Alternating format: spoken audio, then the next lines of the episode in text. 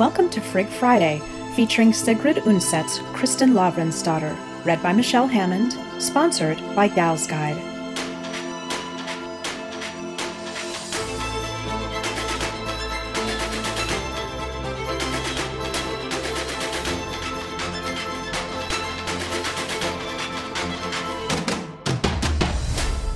Kristen Kristin Lavransdatter by Sigrid Undset, winner of the Nobel Prize in Literature. Book 1 The Wreath. Part 3 Lavrans Bjorgulfsson. Chapter 1 Kristin came home during the loveliest time of the spring. The Laag river raced in torrents around the farm and the fields. Through the young leaves of the alder thickets, the stream glittered and sparkled white with silver flashes. The glints of light seemed to have voices, singing along with the rush of the current.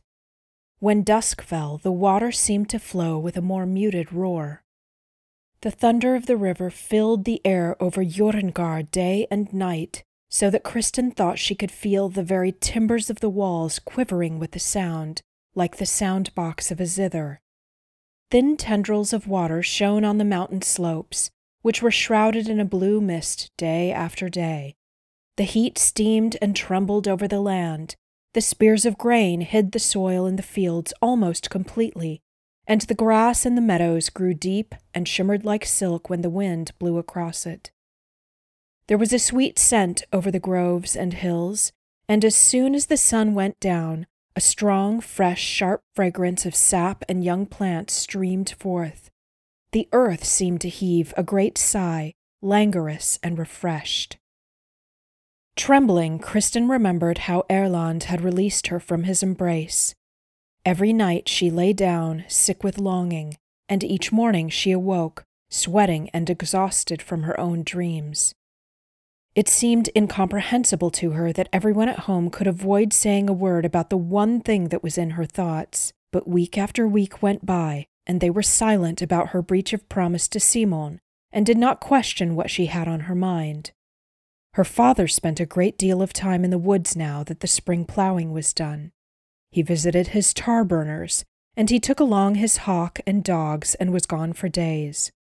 When he came home, he would speak to his daughter in just as friendly a manner as he always had, but he seemed to have so little to say to her, and he never asked her to come along when he went out riding.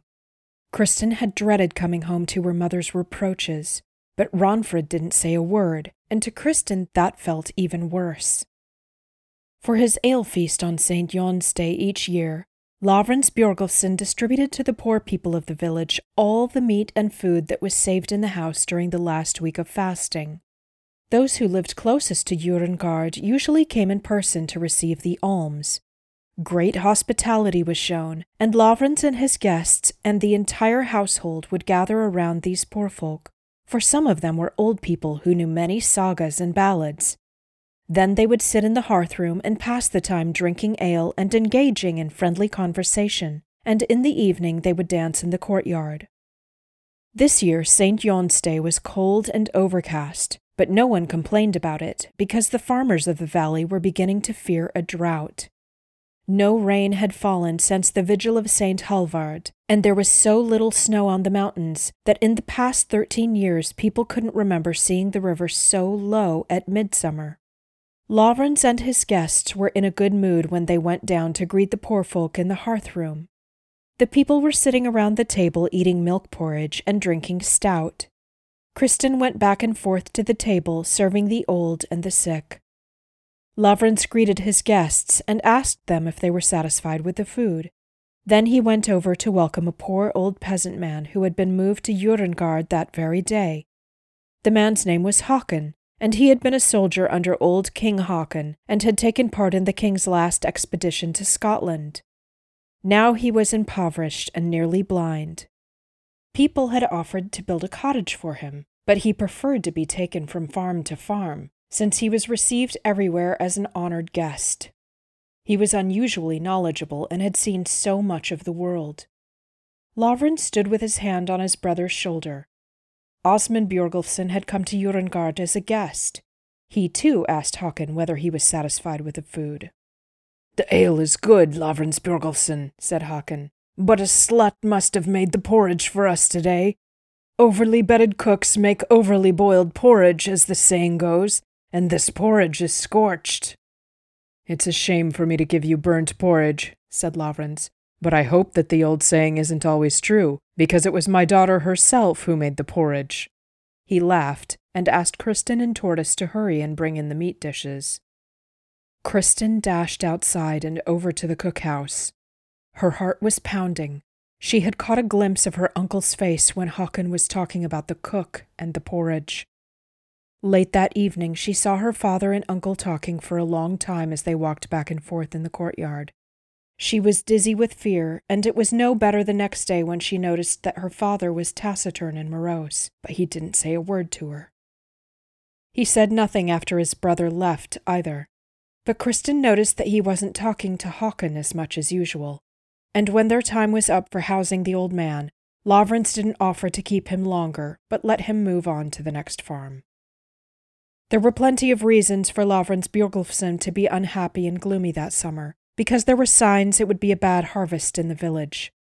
The landowners called a thing to discuss how they were going to face the coming winter. By late summer, it was already clear to most people that they would have to slaughter their livestock or drive a large part of their cattle to market in the south in order to buy grain for people to eat in the winter. The year before had not been a good year for grain, so supplies of old grain were smaller than normal. One morning in early autumn, Ragnfrid went out with all three of her daughters to see to some linen she had spread out to bleach.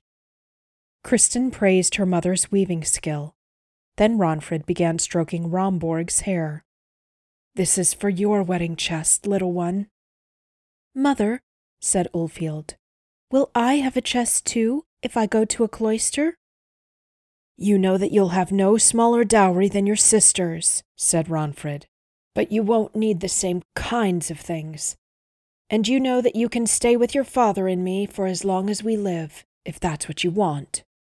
And by the time you go to the convent, said Kristin, her voice quavering, it's possible, Ulvhild, that I will have been a nun for many years. She glanced at her mother, but Ragnfrid was silent.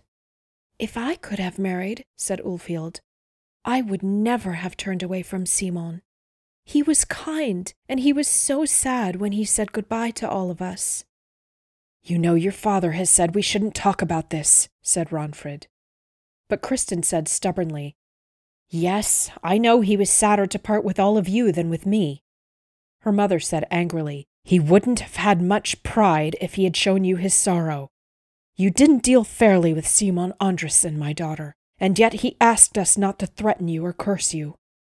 No, he probably thought he had cursed me so much that no one else needed to tell me how wretched I was, said Kristin in the same manner as before. But I never noticed that Simon was particularly fond of me until he realized that I held another man dearer than I held him. Go on home, said Ragnfrid to the two younger ones. She sat down on a log lying on the ground and pulled Kristin down by her side. You know very well, she began, that it has always been thought more proper and honorable for a man not to speak too much of love to his betrothed, or to sit alone with her or show too much feeling. I'd be amazed, said Kristin, if young people in love didn't forget themselves once in a while, instead of always keeping in mind what their elders regard as proper. Take care, Kristin, said her mother, that you do keep it in mind. She was silent for a moment. I think it's probably true that your father is afraid you have thrown your love away on a man to whom he is unwilling to give you. What did my uncle say? asked Kristin after a moment. Nothing, except that Erlend of Husaby has better lineage than reputation, her mother said. Yes, he did ask Osmund to put in a good word for him with Lavrans.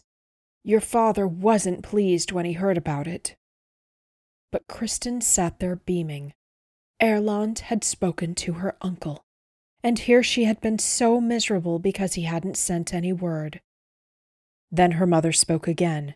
Now, Osmund did mention something about a rumor going around Oslo that this Erland had been hanging around the streets near the convent, and that you had gone out and talked to him by the fence. Is that so? said Kristin. Osmund advised us to accept this offer, you see, said Ragnfrid. But then Lavrans grew angrier than I've ever seen him before. He said that a suitor who took such a path to his daughter would find him with his sword in hand. The manner in which we dealt with the Dyfrin people was dishonorable enough, but if Erlend had lured you into taking to the roads with him in the dark, and while you were living in a convent at that, then Lavrans would take it as a sure sign that you would be better served to lose such a husband. Kristin clenched her fists in her lap. The color came and went in her face. Her mother put her arm around her waist, but Kristin wrenched herself loose and screamed, beside herself with outrage. Leave me be, mother, or maybe you'd like to feel whether I've grown thicker around the middle.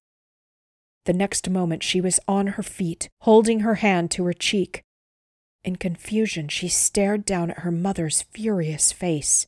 No one had struck her since she was a child. Sit down, said Ragnfrid. Sit down, she repeated so that her daughter obeyed. The mother sat in silence for a moment. When she spoke, her voice was unsteady. I've always known, Kristin, that you've never been very fond of me. I thought it might be because you didn't think I loved you enough, not the way your father loves you. I let it pass. I thought that when the time came for you to have children yourself, then you would realize. Even when I was nursing you, whenever Lavrans came near, you would always let go of my breast and reach out to him and laugh so the milk ran out of your mouth. Lavrans thought it was funny, and God knows I didn't begrudge him that. I didn't begrudge you either that your father would play and laugh whenever he saw you. I felt so sorry for you, poor little thing, because I couldn't help weeping all the time. I worried more about losing you than I rejoiced at having you. But God and the Virgin Mary know that I loved you no less than Lavrans did. Tears ran down over Ragnfrid's cheeks, but her face was quite calm, and her voice was too. God knows that I never resented him or you because of the affection you shared.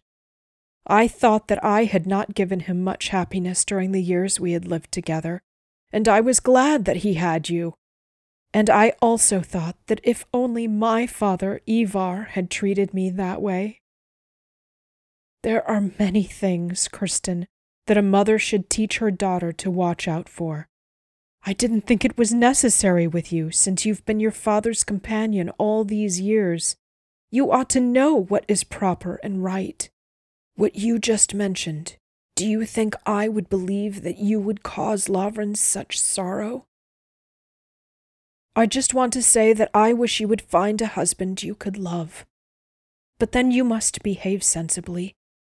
Don't let Lavrans get the idea that you have chosen a troublemaker or someone who doesn't respect the peace and honor of women, for he would never give you to such a man, not even if it were a matter of protecting you from public shame. Then Lavrans would rather let steel be the judge between him and the man who had ruined your life and with that, her mother rose and left her.